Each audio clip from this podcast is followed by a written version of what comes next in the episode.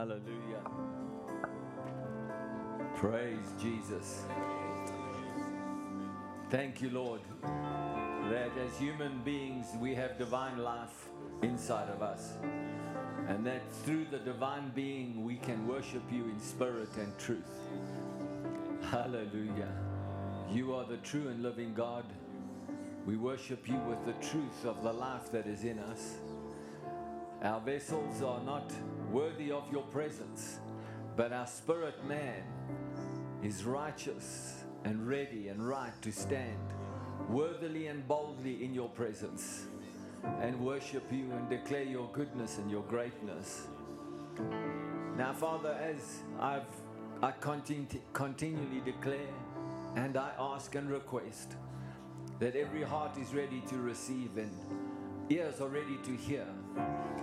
Minds are quieted from distractions and are ready to receive the Word of God.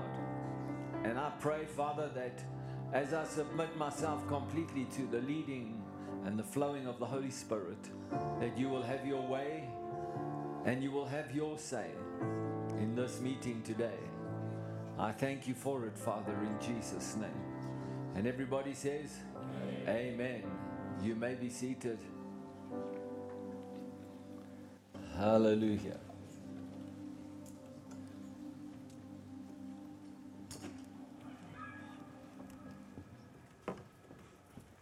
Praise the Lord. Praise Jesus.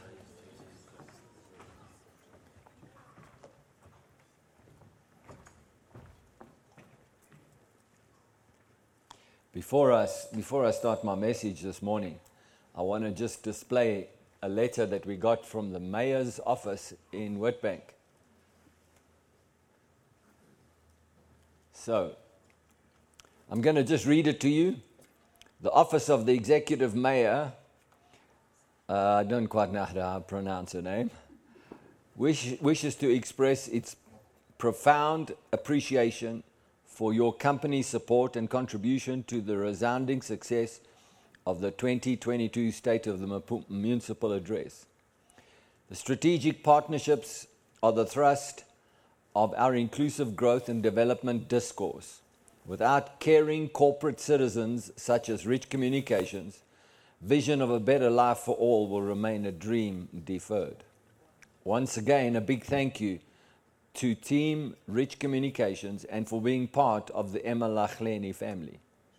Hope this selfless partnership can only grow from strength to strength.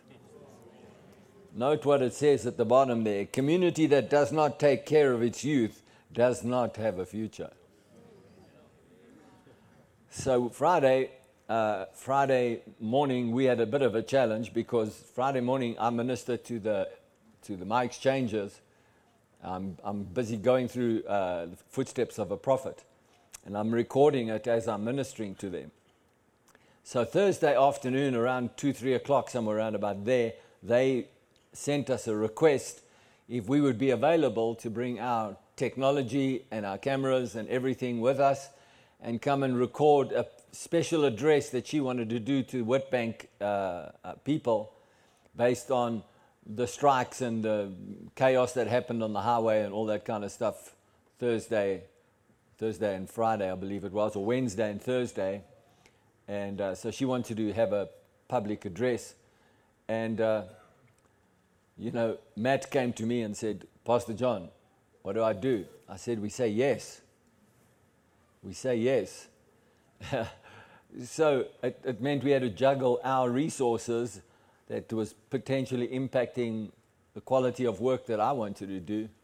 And we sent, we sent Matt and Conrad, and uh, they went and they, they uh, did the whole thing. And so afterwards, the mayor invites them into her office. She, they sit at her desk and she begins to talk to them and tell them about the strategic partnerships and how much she values what we are doing. And um, can we please put together a propo- proposal of how we can be uh, useful and functional to the Emalahleni municipality in a strategic partnership going forward. Hallelujah. You know, I said to Matt, we started on the outskirts, but we're right in the very center of where all the decision making happens. And just our presence there, just our presence there is already making a difference. Our presence there allowed a message to go out, a, a message of hope and a message of, uh, you know, we are not settling for this. And without our ability to let it go out on media, it would have been a limited message. In this way, it gets out. So praise God. Our prayers that we are praying for our government, for our nation, for our leaders, for our local, it's working. It's working. God gave us the wisdom that we could get in there using other titles of, of parts of our ministry that are not church. But they know we're a church. I showed you that picture where the, on the, the guy that's on the mayoral council, he was in the my exchanges room helping them do the things before they did the mayoral um, state of the, of the municipality address. So they know who we are. But it's, it's, uh, it's good that they don't have to face, eh, face any questions because we're either there as slipstream or we're there as rich communications. That's wisdom. Hallelujah. Praise the Lord. Don't you think that's awesome? That's just awesome the way God works. You know, it's just like do what He tells you, and the rest is like it comes easy. Hallelujah. I need my cell phone, please, MP. Thank you. I've got to time myself. How much? Three hours? Yeah. Amen. Praise the Lord. This last week, uh, I've been ministering on, this last weekend, I've been ministering on restoration of relationships and uh, wow, what a day we had yesterday. Well, Friday, Friday night started with Pastor Sharon doing declarations. And that was amazing to me. It was such a peace and anointing there. And then yesterday morning, I was, uh, I was ministering on, on, on how God is restoring your soul and how you have to have your soul restored because your spirit man is, is born again. Your spirit man, the real you, is where Jesus lives and uh, your, your, your body is just uh, up to you what you want to do with it, how you condition it or not, how you eat or you don't. I mean, that's your business. Yeah. Well, it's God's business too, because your body doesn't belong to you, it belongs to God. He says so. Anyway, the thing that really needs to be brought into a place of order is your soul. And so I went through Psalm 23 about how God restores our soul so that we can worship Him in spirit and in truth, using today's words.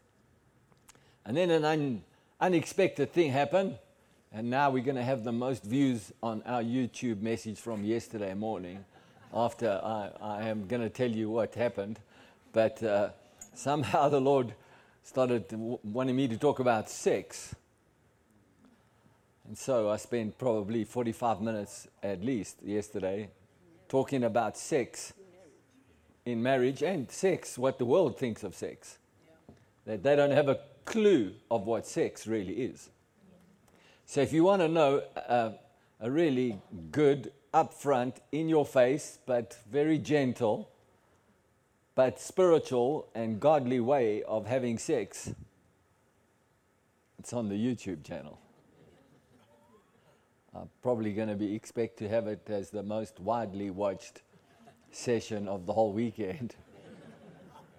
it's going to be downloaded, saved, shared, whatever, you know. Well, I mean, I spoke to my sons afterwards, you know, and uh, and there have been times. It's been a long time, but there have been times in this ministry where we've talked about sex the godly way, and uh, we have been very, very, we made sure, and we've had special evening services where we, there were no children, and, and uh, we, I think we put, a, we put an age limit on it, we put an age restriction on it. You had to be 18 or 19 and above, and, uh, and we, we, would, we talked openly about terms that the world uses about describing sex and how God actually sees it. Um, I'm not getting into that today. Don't panic. Or don't get too excited. but there are children in here, and so anyway, God did something amazing. And then, of course, yesterday afternoon was also just wonderful because God spoke about restoring our soul. Today, if we are going to have successful relationships, and I used my framework, touch is a very important part of a relationship. You have to be able to touch people spiritually, you have to be able to touch them in their soul, and you need to be able to touch them physically. Touch is an important, very, very important part. In fact, I go so far as to say, I, I mean, I forget all the studies, but but there are, there are studies out there that little children that grow up without a parent, say in an orphanage or in a foster care home or some place where the people are not very caring with their touch, and so the children don't get used to touch from a very young age, that it actually causes them to have a lack of development as they grow older. I'm talking about babies, babies. And the more they are touched, the more they have the caring, loving touch, it develops their, their growth and their security and their, their everything. And so, why should it change as if you're an adult? Just because your mind says this is socially appropriate or it's not. You know, but it's interesting that, I mean, it doesn't happen as much today as it used to happen. Certainly, when I finished in my corporate days, it happened to me occasionally, and it certainly marked my life.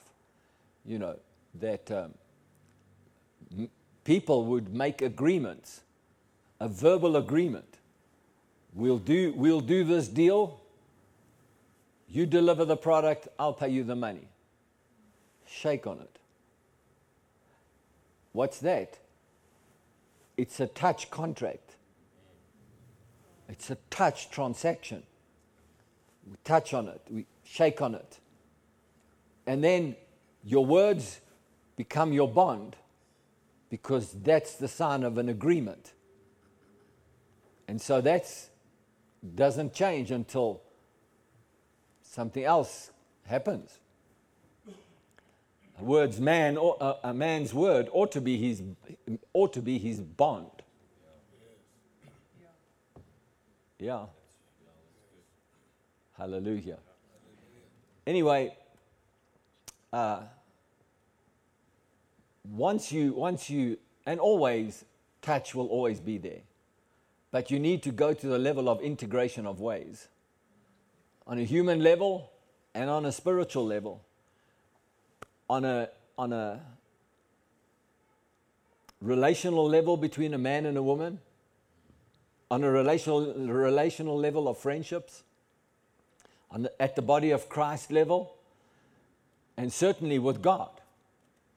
The most important one is integrating your ways with God's ways, because then you've guaranteed of success in your life. Many, many people want to have the blessing of God on their life, but they don't want to do what God wants them to do. They want to follow their own desires and their own designs and their own dreams. And so, if you follow your own design and your own dream, uh, it's most likely that you are not following the plan of God for your life. Most likely. Most likely. Because the way you understand what He's got is you integrate your ways. So, I mean, I, this is not uh, meant for anything specific, but if, if, you, if, if the Bible says you've got to come to church and you've got to assemble yourselves together and you don't, then you're not integrating your ways. If the Bible says that He's given us gifts, then He wants you to use your gifts in the church and you don't do it, you're not integrating ways. If the Bible says tithe, then you're not integrating your ways if you don't tithe. Hey? Yeah. Yeah.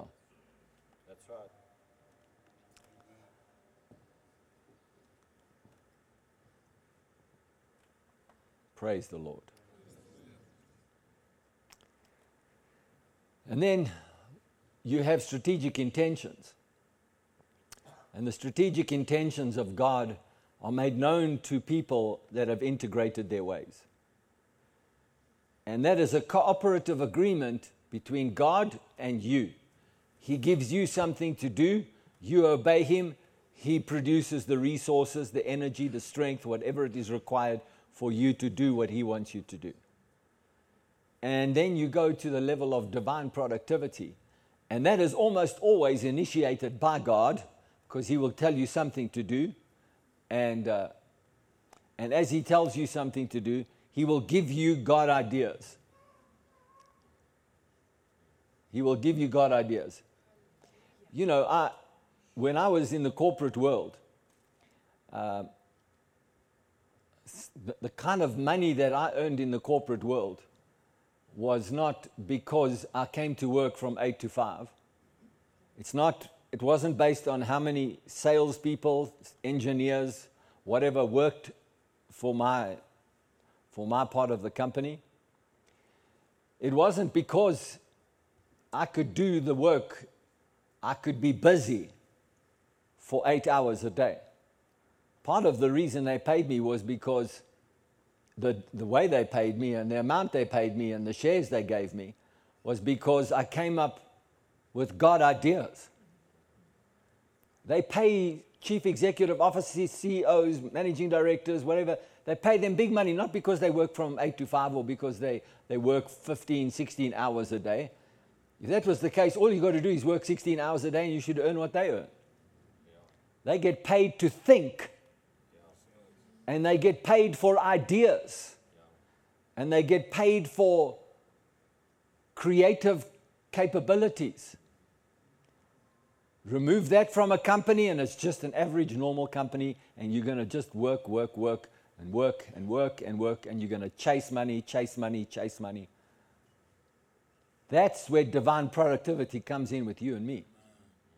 Divine productivity comes in when you're busy with God's stuff in your life he gives you ideas, and then God will give you the way to implement those ideas. He'll promote you, He'll increase you, He'll develop you. And God can do that if you give Him your life. And then, of course, there's the covenant component where it starts with His covenant with you, and He touches you first. And then he, the covenant comes to a point where He asks you to do something so significant that you would give your life or you would give something of, of, of great value to Him and relieve it with him. Like Abraham had to give his only son. And God, he trusted God that there would be another way of getting through that other than having to kill his son. But in his heart, he killed his son to obey God. That kind, that kind of covenant is rare, but it is something that's in the church. So if we are going to function in this in this uh, relationship restoration. I'm going to minister this morning and I'm going to share something with you this morning that you already have been living and have been part of it with me. It's why we showed the video clip. Because when we took a seed to Brother Jerry, we didn't take a seed because he came to preach. It wasn't what, you know what it's called in ministry circles? It's called an honorarium. In other words, we don't pay you for what you preach because we can't pay you on the value of what your message is. So that's why they call it an honorarium, not a payment for preaching. Because you can't pay people for the value of what they preach. So it's called an honorarium. It means it's an honor gift for what you preach. Now, we didn't take a, a, a gift to Brother Jerry, and you know the story. We, I, I, took the money from us, and I was, I was, uh, you know, going about drawing the cash off the cards so that we could do what we needed to do. Brother Joe and Eric were helping me with that, and then the Lord said, "Be ready for a gift. Be ready for a gift." So that's Brother Jerry's side of the story. He doesn't know all the background stuff. You know, that's his side of the story.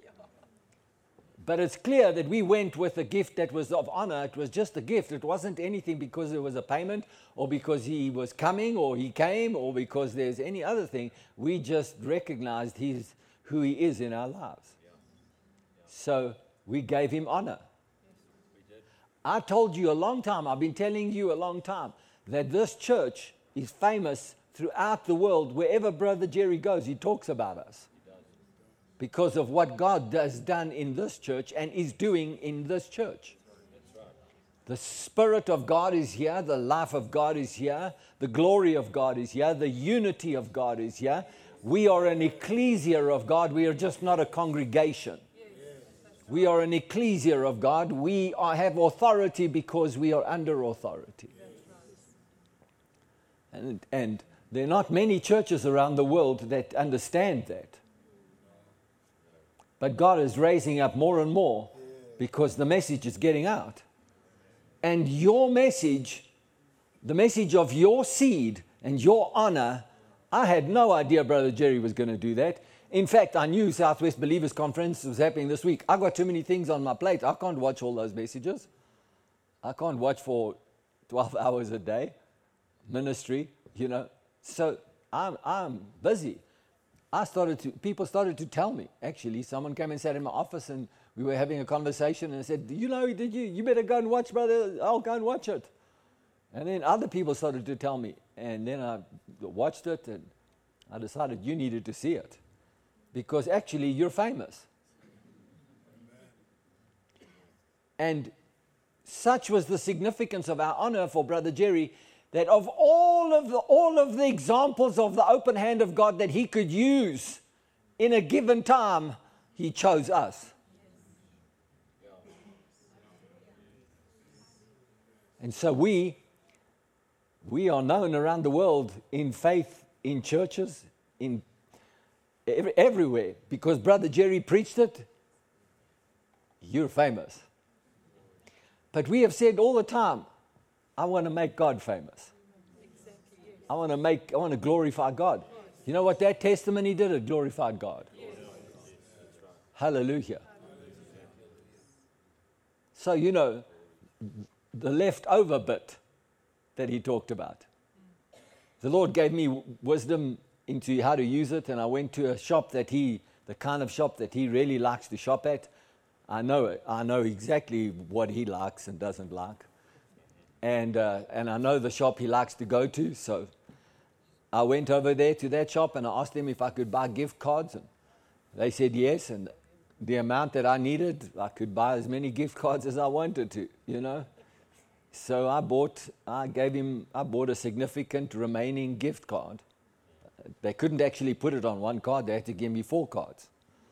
Because their cards have a maximum value each, so you have to buy. So I had to buy four cards for him.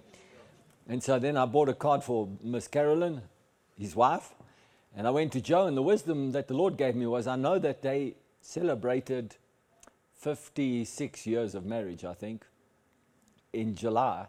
And uh, they were going to Hawaii. Now, I know Brother Jerry's favorite shop that he shops at is, is in Hawaii. That's where, I mean, they've got lots of branches everywhere, but the one he likes to shop at's in Hawaii. So I said to Joe, now don't give him the rest of the gift he knows it's coming, but don't give it to him until he goes on his anniversary.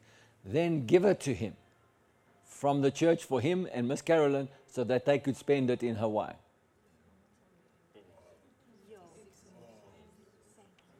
So I wonder, you know, just that bit of wisdom, I wonder whether he, I mean, I know he just got back from Hawaii right before he was going to come and preach here. I wonder if we were not top of his mind.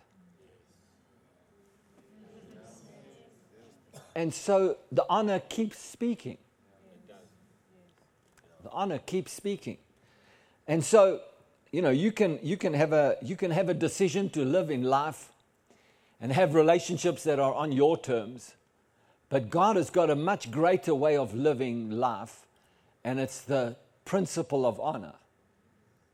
And that's why we have I have great confidence before God that we as a ministry can ask God for anything and He'll do it for us because we understand honor. So I, I, I, really did feel to, to say this that if you're going to listen to the sex talk from yesterday, I want you to understand that the most valuable thing that you can bring to intimacy between a, a husband and a wife, the most valuable thing that you can bring to intimacy, to sex, is honor. That's the most valuable thing you can bring is honor. Because if you have a relationship that's based on honor, I'm coming here in this moment of, of intimacy to be intimate, to enjoy the intimacy of what God wants us to have. But I'm not here to be carnal, I'm here to be honorable. Then what you enjoy together is an honorable thing, not a carnal thing. And so, this principle of honor restores everything in life. Everything. If you have honor, and I'm going to talk about it this morning, if you have honor and you understand honor, then honor becomes much bigger and much more powerful to restore and bring growth in a relationship than anything else. So, I've got a few areas I'm going to talk about, and I'm going to go through it as quick as I can because we're going to break, have communion at the end of the service. I'm going to start with uh, John chapter 13, verse 20 in the Amplified Bible. And it says this I assure you, most solemnly, I tell you, he who receives, I'm going to use the word honors because you can't receive somebody without honor. So if you receive me as, as your pastor, then you receive me. You can't receive me, properly receive me without honor. You can say, I recognize you as my pastor, but you can't receive what I say, and you can't receive who I am, and you can't receive what God does through me unless you give me the honor. Honor is much greater. I'm not preaching this message to look for honor from you. I already told you, and I've said this many times I don't have to be your pastor. If you're attending this church and you don't consider me your pastor, don't call me pastor. Call me by my name. If I'm your pastor, then, and it's in your heart to call me pastor, then you receive me as, a, as your pastor, but then you receive what God has put in me, and then you honor God through honoring this vessel. Hallelujah. And so, the greatest value that I can place on Brother Jerry's ministry into our lives is not how many times he comes here, how many times he takes my call or sends a message to me, how many times he does anything for me. He lives in America, he's got a busy schedule, he's got a lot of stuff to do. So if I had to value his value him based on what he does for me, I could say with a fairness mentality, I could say, uh, it's not fair for me to give him anything. And in fact, if he comes here to South Africa, I'll just give him what I think is an acceptable offering. Hey? I can tell you that happens to him all the time. I've been present when people have given him an offering and he signed the check and gave it back to them. Because they need it more than he does. Because that wasn't receiving him with honor, that was just receiving him. Hallelujah. Or he would get Joe to do it. Sometimes just to preserve dignity and not to have confrontation. So if you just bear with me, I assure you most solemnly, I tell you, he who receives or honors and welcomes and takes into his heart any messenger of mine receives me in just that way. And he who receives and honors, or honors and welcomes and takes me into his heart, receives him who sent me. So there's a receiving and honor principle that's from the Father to Jesus and Jesus to people, to his messengers. Matthew chapter 10, verse 40 says, He who receives you receives me. And he who receives me, him, me, receives him who sent me.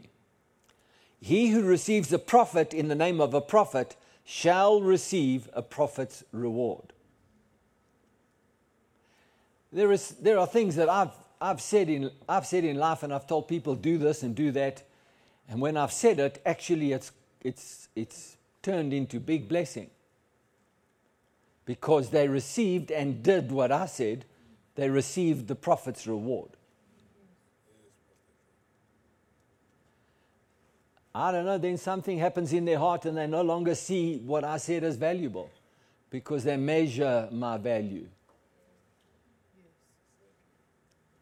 And so then it's, I don't really care what you say, I'm going to do my own thing. Well, Jesus is clear here. If you receive him, it means you've got to give honor to it. You receive a prophet's reward. And he who receives a righteous man in the name of a righteous man shall receive a righteous man's reward. And whoever gives one of these little ones only a cup of cold water in the name of a disciple, assuredly I say to you, he shall by no means lose his reward. I mean, this is a powerful passage of scripture because what he's talking about is, is he's talking about relationships that have to have the law of recognition. Without the law of recognition at work, you can't give honor.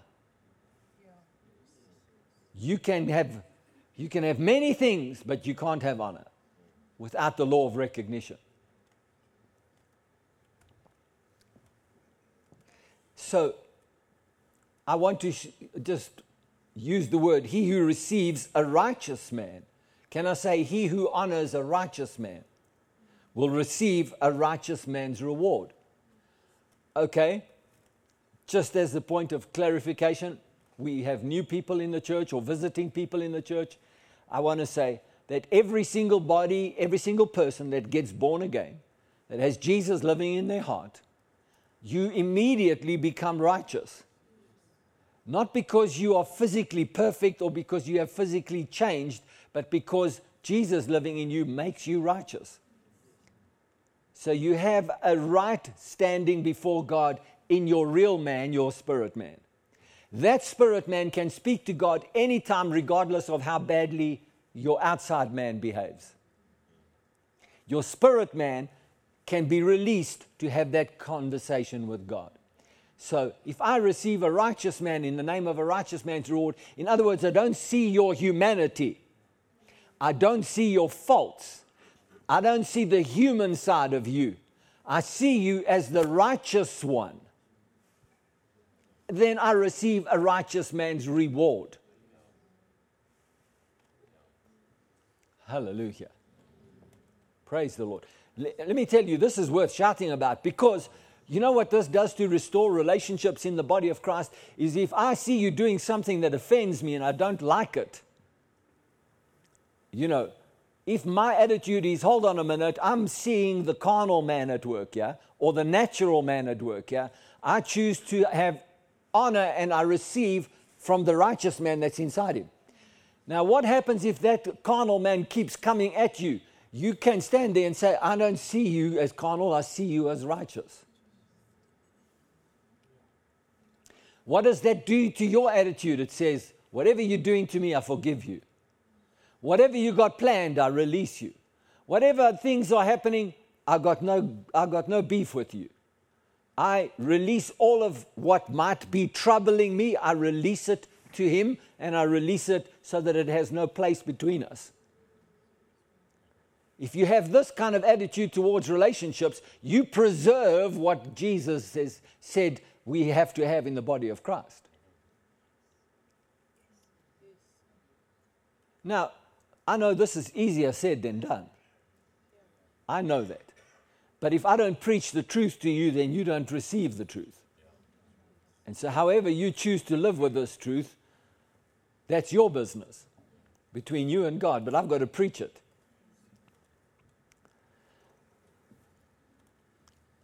So it's, it's, it's, it's time for me to just uh,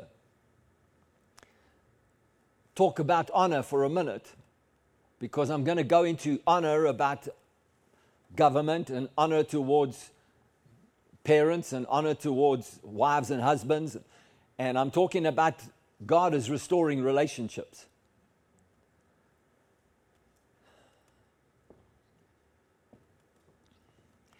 I only have less than an hour to preach a subject that actually should take a month. But in the context of what we are doing this weekend and what we are releasing our faith to do to restore, I have to bring the highest level of restoration to you that God can do. I have to minister to you the highest level of restoration that God can bring. So, the simple definition of honor is a valuing. If you, if you were to go and speak to a, a Greek man and in the Greek ask him what honor is, he would say, valuable, precious, weighty, such as gold. If you just use other forms of, of language understanding. The reason I say a Greek man because, because if you take scriptures, which I'm going to read you in the New Testament, they are translated from Greek, and you talk about Greek, then that's what it will mean to him. Other, other definitions are appreciation, esteem, favorable, regard, respect. Hallelujah. Can I hear the word of God and say, I'm a Christian and I respect and I esteem the word of God, and then I don't do it? I mean, I can't have esteem for God's word. I can't respect God's word if I don't do it. So then, it doesn't matter if I use the words, I honor God or I respect God or I, I, I esteem God in my life, but I don't do His word, then clearly you don't. And so, honor is a very powerful form of relationship.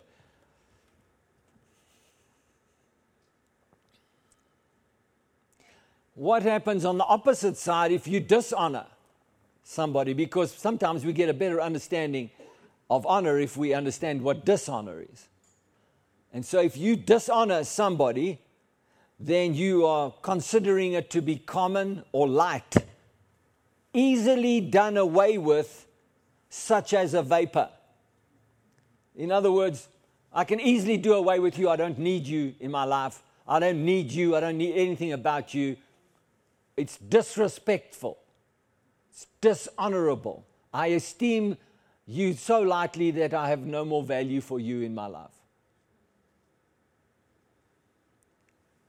It's quite a, it's, it makes it quite it, uh, it brings it home, doesn't it? What honor is versus what dishonor is. And so I'm wanting you to know this because when I have a few moments, which I'm going to talk about, when I talk about husbands and wives and the greatest level of relationship that you can have between each other is honor, then you can talk, then you can begin to watch your life and see whether you're dishonoring your partner or you have honor for your partner. Because honor is, includes respect, it includes esteem, it includes those things that are valuable to you. But you can't say you have value to me in a relationship, but I keep disrespecting you. Or I keep disregarding what your desires are and what your communication with me is about what you want from me. and what we want from God. So, the difference between honor and dishonor, we need to see it. So, I'm going to keep referring to it as um, dishonor as easily done away with. Would you be all right with that if I just use that? Because otherwise it gets a bit technical for me in my message today. Easily done away with. In other words, if a wife speaks to a husband and he's only hearing with ennui and he walks out, then whatever she said is easily done away with. That means there's no honor here. It's easily done away with. I'm about my own business, leave me alone. You know the old story. Hey, bring, bring, uh, stop at the shops and bring bread and milk home. Then he gets home without bread and milk. Where's the bread and milk? Oh, I forgot. If you really honored that word and respected that word, you will not forget. You will make sure that you have a record of it so that when you come home, you will make time to make sure that you get the bread and milk. Now, I know that we talk about busy lives here and people are doing things and all that kind of stuff. I mean, I know this. But I'm telling you and I'm showing you how deeply disrespect and easily done away with are things in relationships out of in the name of busyness and responsibility.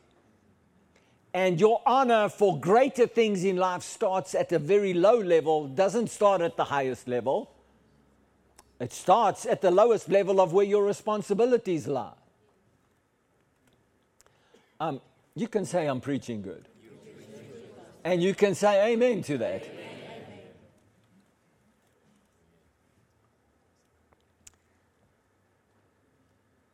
Isaiah, I'm just going to, I'm going to just give you a reference. I'm going to kind of give you a review of Isaiah 29, verse 13, and it's just my interpretation. But basically, I'd like to say, inasmuch as these people draw near with their mouths and honor me with their lips, but have removed their hearts from me and their fear towards me. See, you can say, I put you in my mouth and I say all the right things, but if your heart and your and the inside of you is disrespectful to God, then your words mean nothing. Your words mean nothing.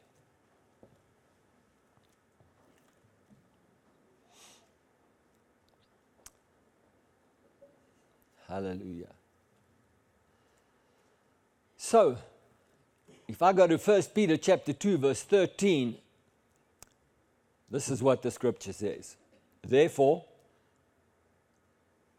therefore submit yourselves to every ordinance of men of man for the Lord's sake, whether to the king as supreme or to governors as to those who are sent by him for the punishment of evildoers and for the praise of those who do good.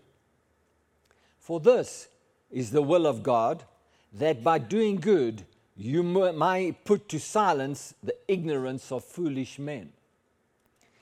As free, yet not using liberty as a cloak for what your vices are or what your desires are, but as a bond servant of God. Honor all people. Love the brotherhood, fear God, honor the king. Hey? Is that what the scripture says? Honor all people, love your neighbor, love your brother, and honor, fear God and honor the king. This is, this is talking about submitting yourself to the ordinance of men. You know, I, I, for a long time, I had, I had a lot of difficulty in uh, being governed by, by the government. The reason, the reason it's called government is because they are, they are brought to govern. So I don't want to get into a, into a, into a theological discourse with you on this today. But the Bible says that every single government that is in the earth is permitted and is put there by God. So you say, even Putin, even uh, Xing from China, even all of these guys, I feel like I want to say Xing Xing. China, Jing Jing, my China. You know, what about, what about the, dicta- the dictator that was Robert Mugabe and the ongoing dictatorship that's going on in Zimbabwe? What about all kinds of really bad governments that are in the earth? Well, God permits it. And so his word doesn't change based on the quality of the government. His word is true to you and me, regardless of how badly the government operates. As long as what the government is asking you to do does not go against God's word, then you must obey God first.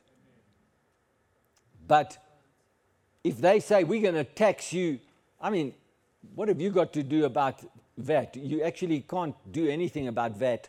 If you pay, if you go to the shop and you buy groceries, you have no choice but to pay VAT. That is not a law that you passed. Well, indirectly it is. If you voted for the government to be in power and they make that rule, then you asked them to actually tax you indirectly. And all the tax systems and all the potholes you have in the road and all of the stuff that's going on, you have a legitimate human reason to say, I'm going to not pay my taxes or I'm not going to do stuff with the government. You are going directly against God's will. I want to say to you, watch your mouth what you say about the government. Because the Bible, if you put that scripture up again, please, the Bible says, honor the king. At that time, he was talking about Caesar being the king or the king of the kingdom that they was ruling there. It's the same as a president or the government. He didn't say, just obey all the rules. He said, honor the king.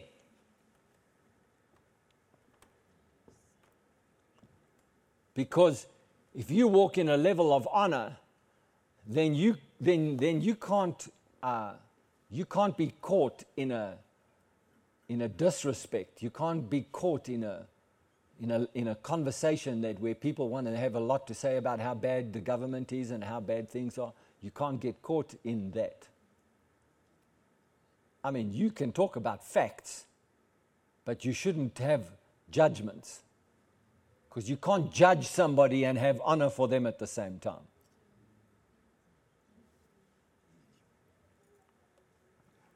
So, we are supposed to honor leaders. We are supposed to honor economic leaders. The reason I say honor economic leaders is because they are every they're part of our social fabric and and if you if you have people that either give you business or you work in a business that pays you a salary.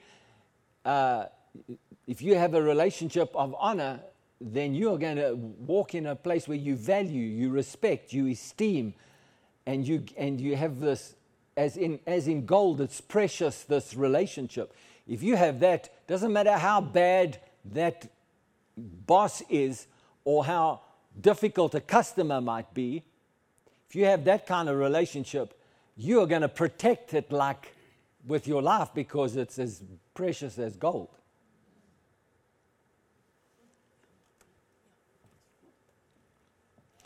We are supposed to have uh, honor towards church leaders. We are supposed to have honor towards each other in the church, our spiritual family as well as our natural family we are, it is necessary for husbands to have honor to their wives and wives to their husbands. And it's very necessary for children to honor their parents. And I'm going to read that now to you in Ephesians chapter 6, verse 1 to 4. Before I get there, I just want to say this. One of the things that if you ask my sons, if you ask them growing up, if there was something that always spoke loudly to them about my walk with God, is the way I honored their mother. She was my wife, and I honored her as my wife. I also honored her as, my, as the mother of my children. What spoke to them was the way I loved her. Because I loved her and honored her, and they could see it they could hear it. It was obvious. Honor is something that becomes obvious. There is no greater gift that you can give a child than for a father to honor his, their mother, and a mother to honor the father and respect and admire him. But what if he's always messing up and making bad decisions all the time? Your honor is based in your faith towards God and obeying Him, not based on His actions. On that basis, you can have honor. because you obey God, you're not, va- you're not evaluating their performance. Performance is one of the greatest things that erodes honor. If you don't perform the way I think you're performing, and I measure and I judge your performance, can't be honor here. Because it's based on what you think performance should be. So, I get back to sex again. Huh? It's been a theme this weekend. If my relationship with you sexually, as a husband to wife or wife to husband, is based on performance, then you are not going into that relationship with honor. It's based on how good it is, not how intimate it can be.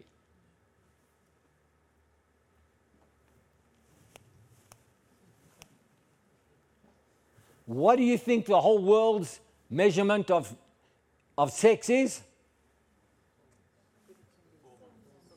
Performance. How good is it? Performance. It's completely opposite to what God says. If God measured you and I based on our performance, we'd already be in hell.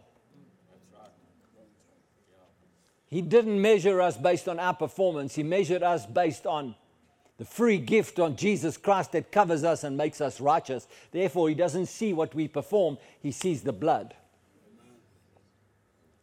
Hallelujah.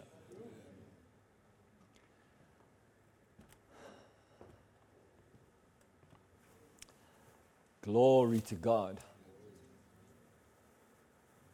Any, any part of a relationship, anywhere,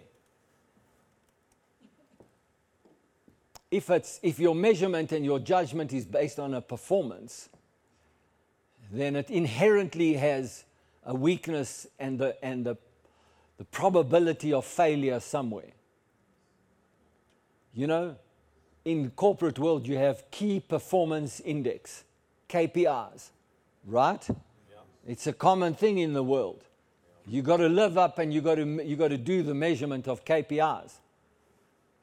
And so the reason they they key performance indexes is because they want to measure your performance based on the index of a set of measurements. Now, if you sign up to that key performance measurement, if you sign up to it, then, then they have a right to come to you and say, We agreed.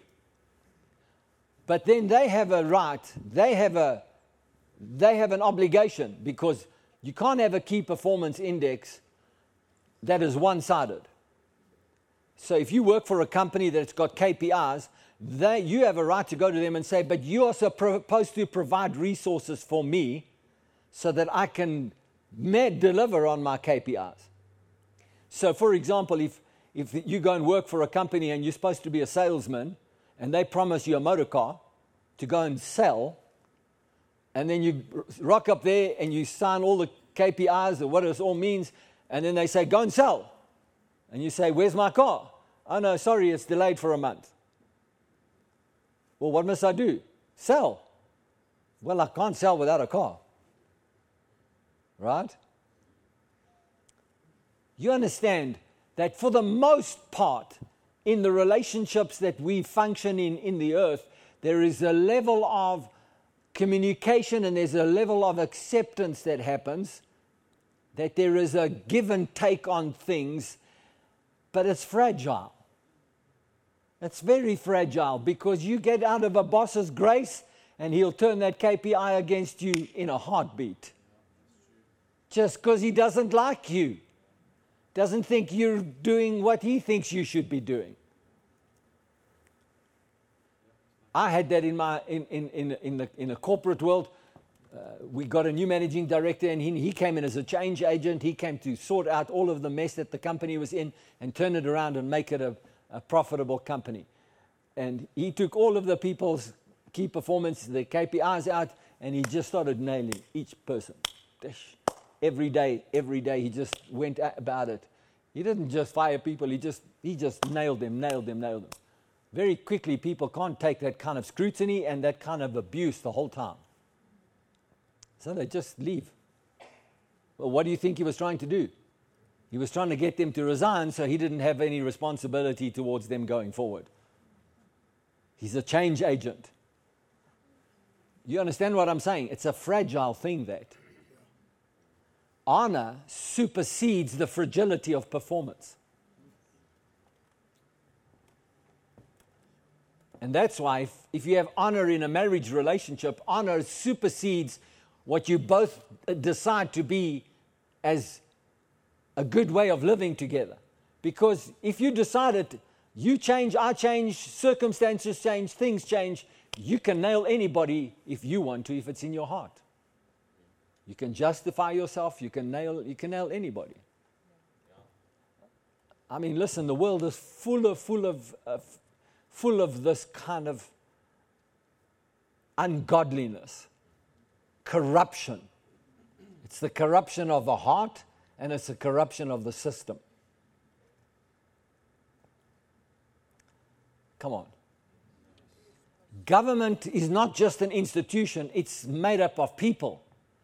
And if you have, if you have a mayor of a town or you have, you have a commissioner of police, and somehow you or you have a you're a commissioner in, in South African Revenue Services and you get in their crosshairs, under normal circumstances, it, your stuff just goes through. But you get in their crosshairs, they'll take you to the cleaners anytime they want to because on performance, they can take you to the cleaners. Hey? I'll tell you what, it's, it's much, it's almost impossible for them to do if you have honor. If your approach towards it is honorable. Honor becomes your God. Ephesians chapter 6, verse 1 Children, obey your parents Children, obey your parents in the Lord, for this is right. Honor your father and mother, which is the first commandment with promise, that it may be well with you and you may live long on the earth. And you, fathers, do not provoke your children to wrath, but bring them up in, the tra- in training and admonition of the Lord. Here is honor towards parents. This is not an age thing. It's not because you're a teenager you must honor your parents. It's a good thing to honor your parents if you're a teenager. Because most conflict that happens between children and parents happens when they're beginning to re- find an identity as a teenager.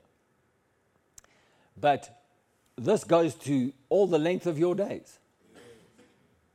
Honor is much greater than obedience because once you leave home, you don't have to do anything your parents tell you to do. But honor says, You're valuable to me. I don't treat you as a vapor and just put you away. I'll just do away with you. Honor. They might be very difficult to get along with, but honor still means there's some things that you can do. And there is the promise that comes with it long life. Proverbs chapter 3, verse 9 and 10 says, Honor the Lord with your possessions and with the first fruits of all your increase so your barns will be filled with plenty and your vats will overflow with new wine. Do you, are you getting the message from me today? I'm doing a high level thing about honor here today. I'm, I'm covering as much ground as I can, but actually, this is a teaching that should happen over months, really, because honor is, is really, really big. It's really big.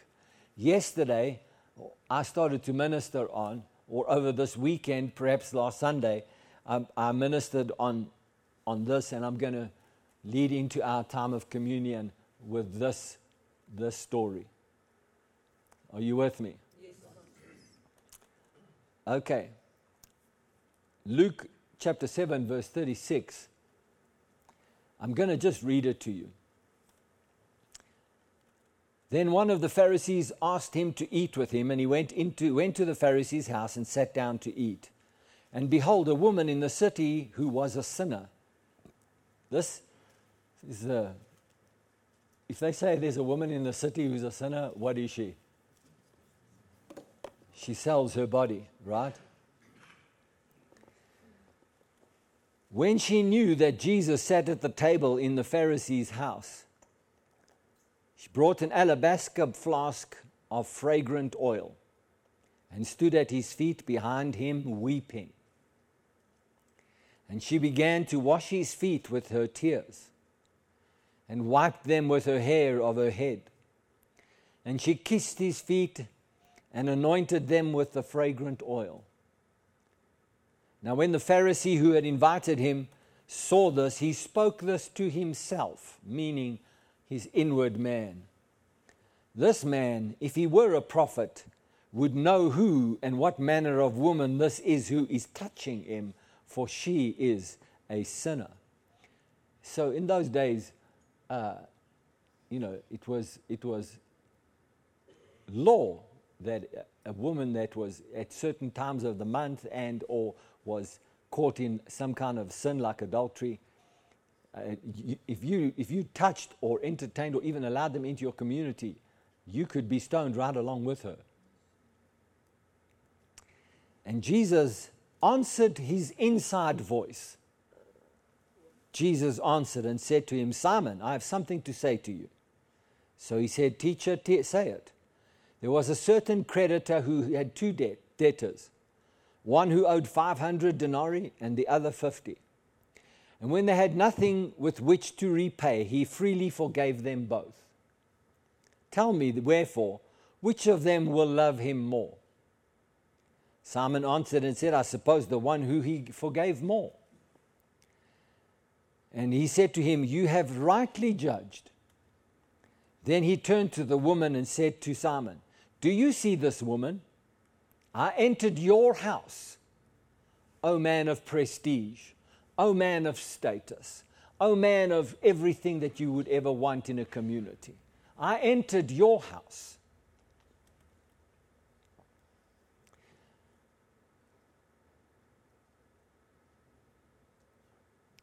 You gave me no water for my feet to be washed.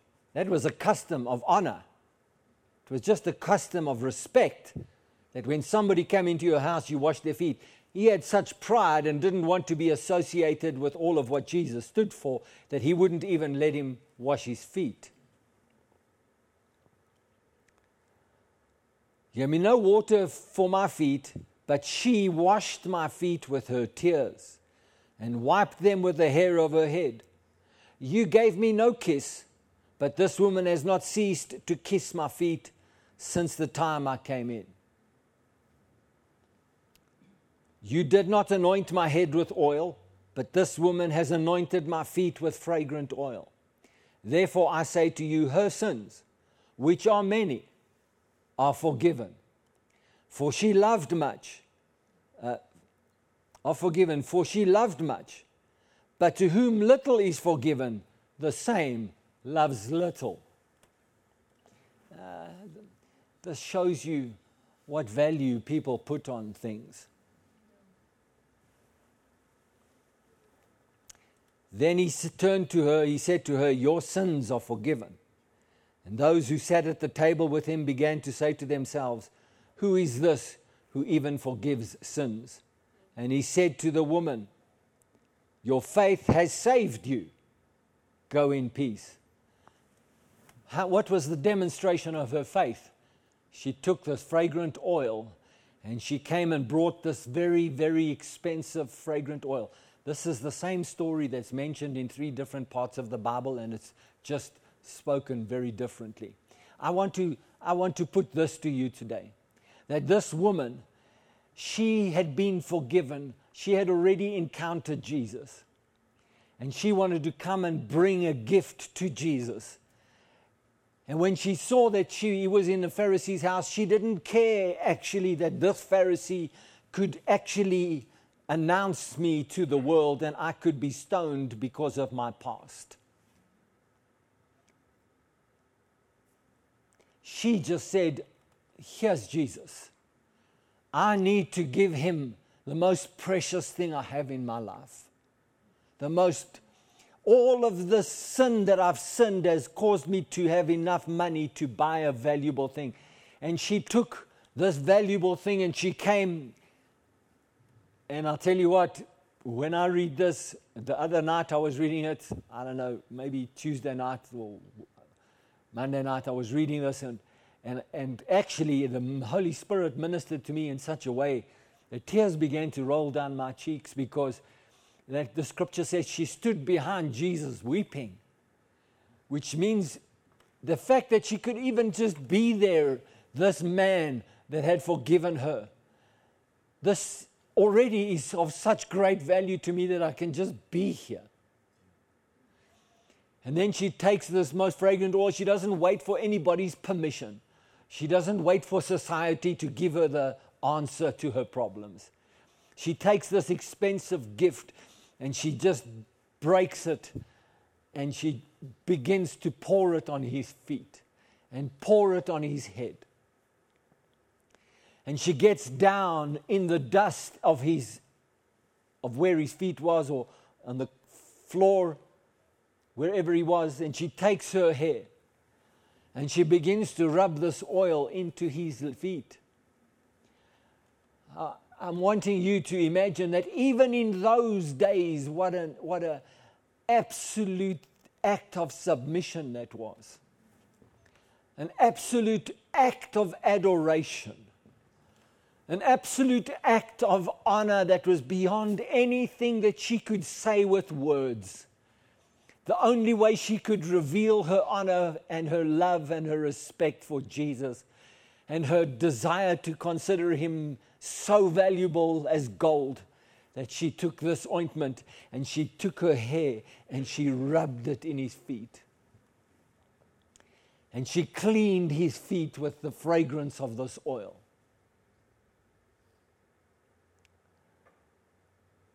Jesus takes this moment to deal with this religious spirit that is based on performance. This man in his heart judged Jesus.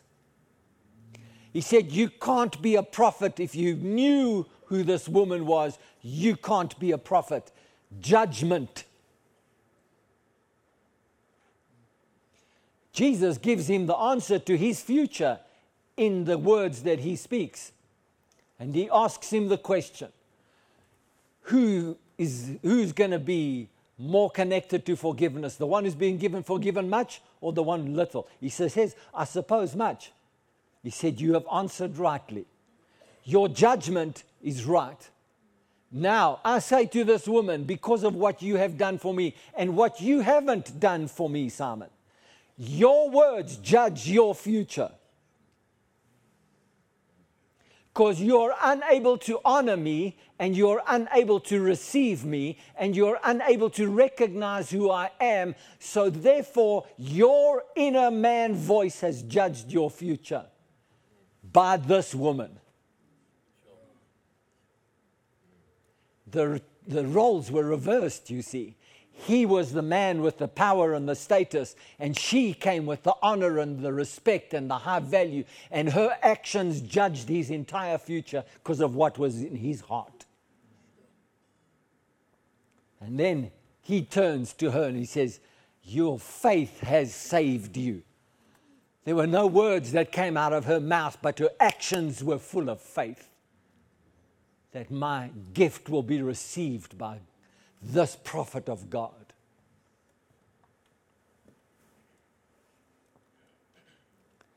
I read the same passage of scripture to you very quickly from John 11, verse 1 to 4.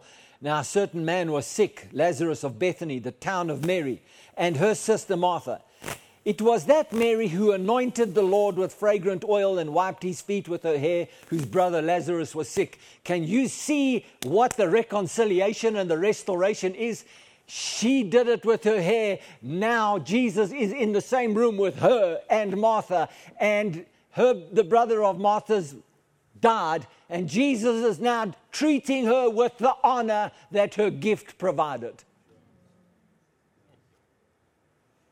Because the rest of the story goes on to say, and, and, and you read it in that Martha was like about many things. Uh, Jesus, tell her to come and work with me in the kitchen. And Jesus says, No, Martha, you are worried about many things. You are concerned about many things. But she has chosen the good portion. She knew what happened when she put fragrance oil on his feet. She knew the salvation that she was walking in. She knew what had happened. And he said, She has chosen the better thing.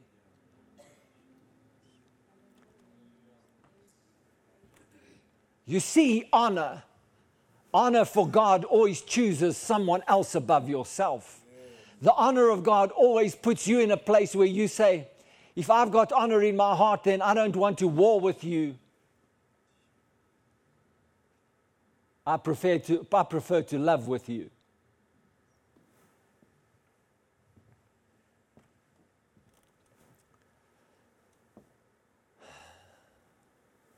Therefore, the sister said to him, saying, Lord, behold, he whom you love is sick. When Jesus heard that, he said, The sickness is not unto death, but for the glory of God, that the Son of God may be glorified through it. And I, I, I, I, close, I close the meeting with this. Uh, and I say to you,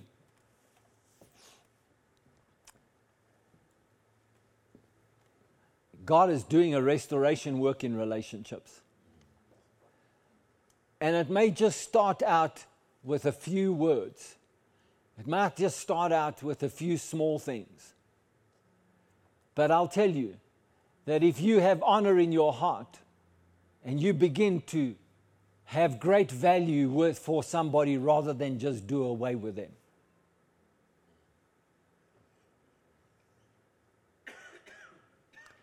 You release the fragrance of that honor into the world that is around you.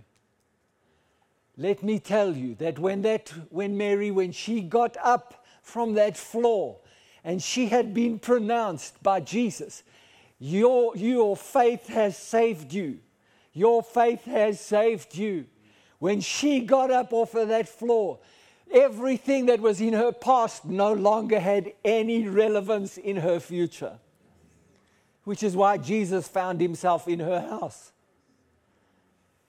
Nothing of her past had anything relevant in her future.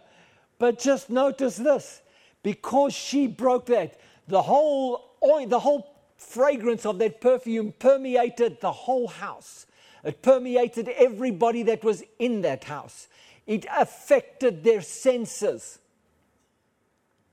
in another part of the story, it actually caused Judas to decide this is a waste of money and I'm going to betray and I'm going to go and betray Jesus.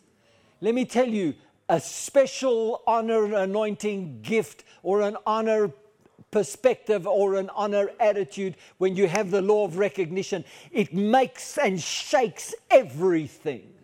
It reveals what's really in the heart of people. It reveals what's out there in the system.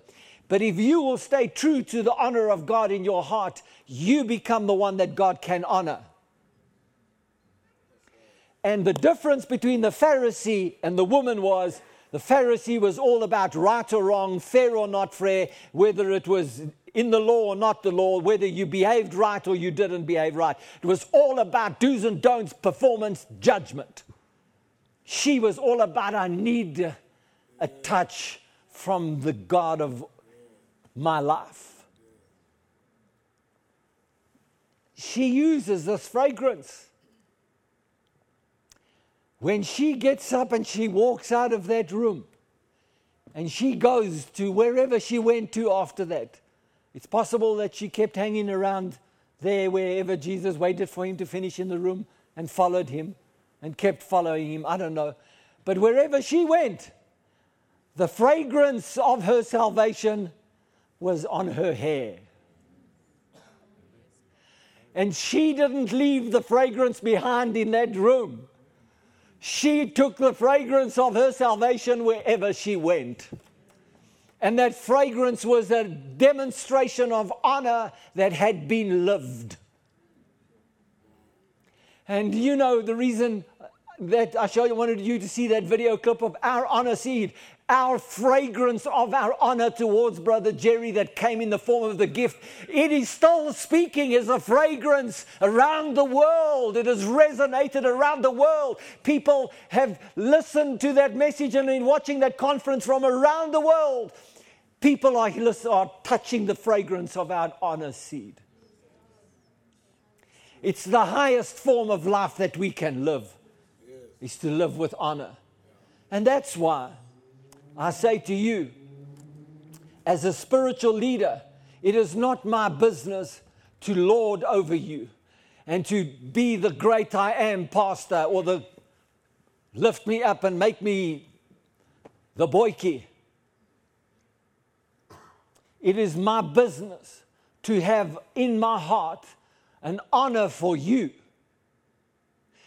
That I would go and meditate and get before God and say, God, what is it that you want me to bring to your people? What is it that you want to say to your people?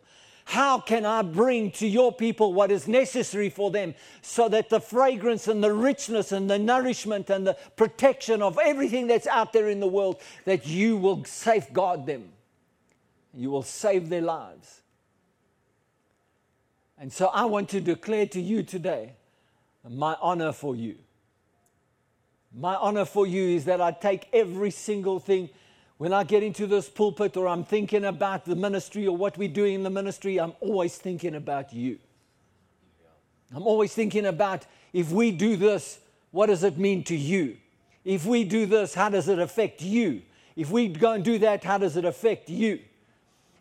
If I have an honor towards my spiritual leader, Brother Jerry Savelle, then that honor becomes part of my life. I can't live without honor. It's part of the fragrance of my life.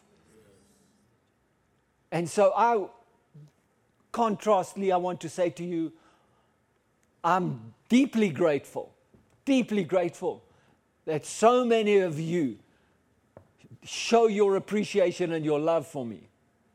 And so many of you give honor back to me with words and in many different ways. I don't expect you to do anything for me. But when you do do something for me, I'm deeply grateful. I consider it a great, great privilege when you just come up to me and hug me and say, You are my pastor. I want to just love you. I want to just thank you. I just want to put my arms around you. I want to just say thank you. I consider it a deep, deep, deep thing. It's a spiritual weightiness that is in this house. And so, if we take this fragrance and we take it to our families and we take it to the people that have hurt us and harmed us, this fragrance will permeate salvation wherever we go. I know that this message will lead to many questions of how. I don't have time to get into that. But there is a how. And the favor of God and the, and the wisdom of God, if, if there is, if it's in the heart of God for me to continue to minister on honor, and I, I believe I should actually, you know, because uh, it, my spiritual leader's coming back.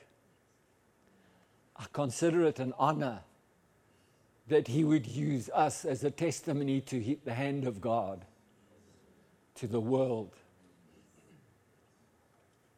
I consider it a great honor that he would use us. He didn't have to. I consider it a great honor that he is making time to come and fly here and spend multiple, multiple days with us. Anything, depending on how his schedule works and layovers and refueling and all the stuff that with he comes with his jet. I, I, I, you know, it might be four days, six days, seven days. It depends on a number of things. But he's coming here for a significant period of time. And I, I consider it a great privilege and an honor to have him a man who has paid such a price in his life, has been so honorable in his relationship with his father. He's been so honorable in everything that he's done in his life. Hallelujah. I believe God wants us to know more about this honor. Don't you? Hallelujah. Praise Jesus. Can the people that are going to serve uh, communion, can you get it ready, please? And can the music group come up, please?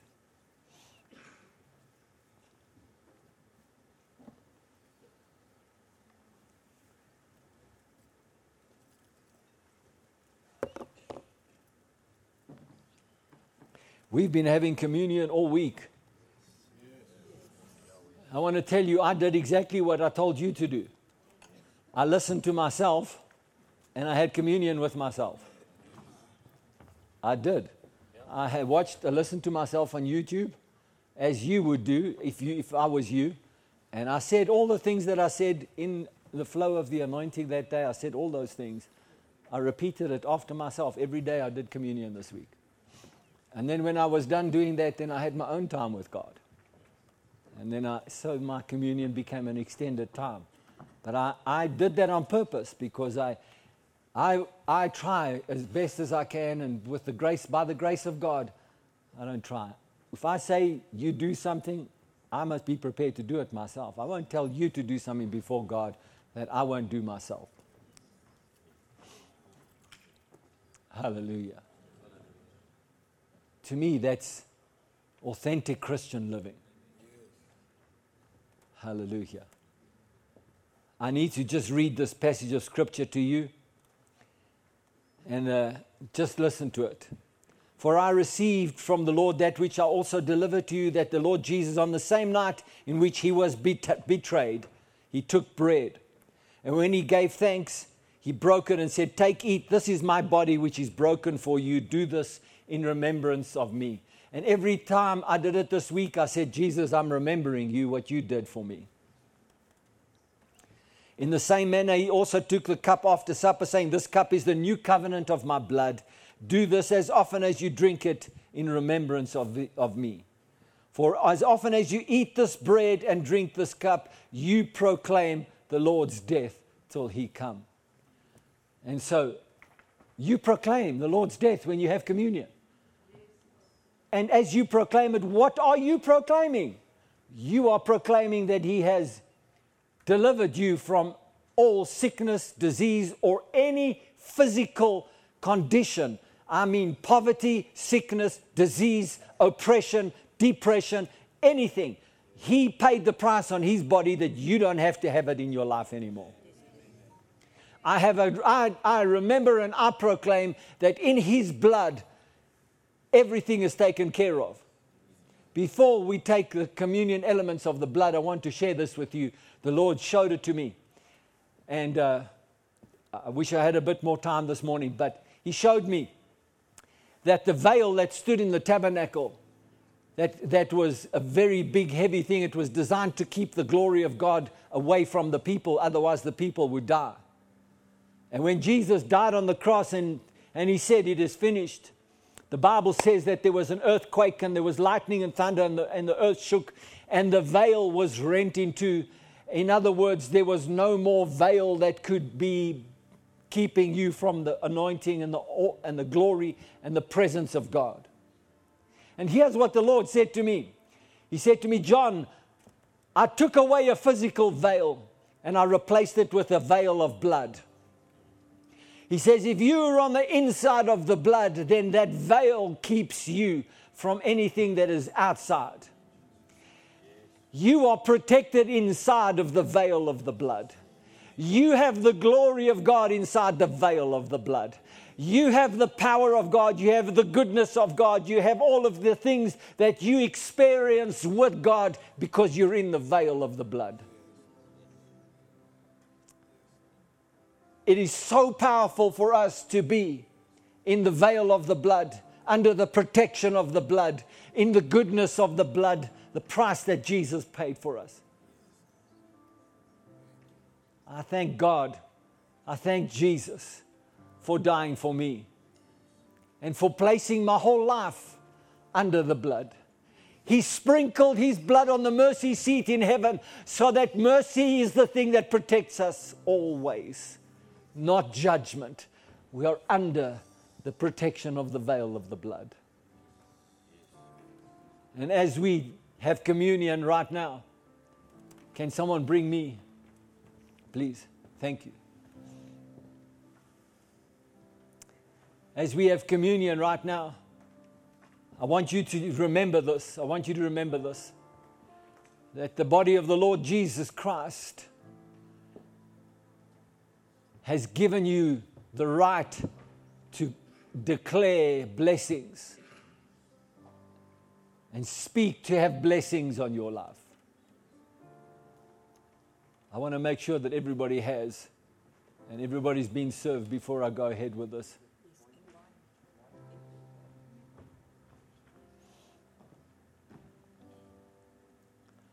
Can I see the hands of people that haven't received communion? Is there anybody that hasn't? I just need some on the stage here, please. Thank you, Michael. Hallelujah. You know, this is a representation of what Jesus did. He took away your pain. He took away your everything, your separation from God. He reconciled us to God because of his death. He reconciled us when we were with people without hope. He gave us hope because he died for us. Hallelujah. Will you remember with me the Lord's death? Will you remember with me as you take the blood, as you take the body? Will you remember that He has, he has died so that you can live blessed life? And you have no curse that should come near you, but you can live a blessed life. Will you declare that with me? Will you say this?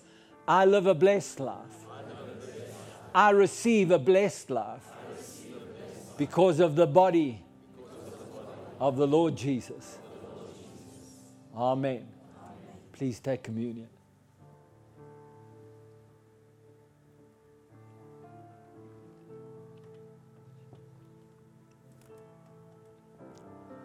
I'd like you to say this after me.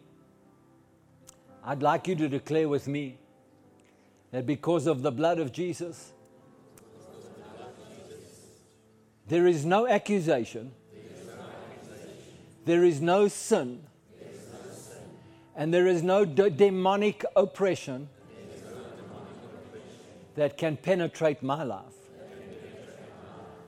I am sealed by the blood of Jesus as a son of God. In Jesus' name. We remember, Lord, what you did for us. Amen. Amen.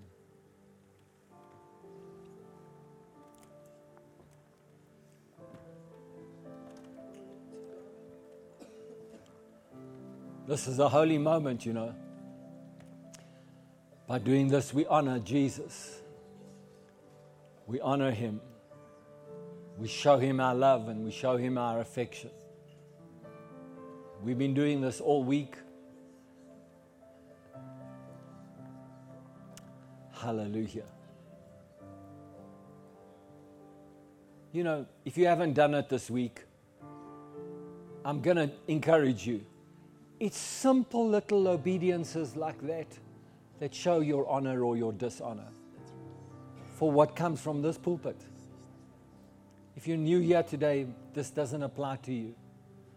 But if you didn't do this this week, if you just took it lightly, it shows you your honor or your dishonor. I don't hold it as valuable enough to listen to what he said from the pulpit. It's little things where honor begins. It's not with the big things, it's little things. Didn't Jesus say, if they receive you, they receive me? So if you receive a message from me, don't you receive it from Jesus? Won't you stand with me, please? What song are we singing? I worship you. We can do both. It's time to worship, people. It's time to worship. Hallelujah. We celebrate what Jesus has done for us. Glory to God.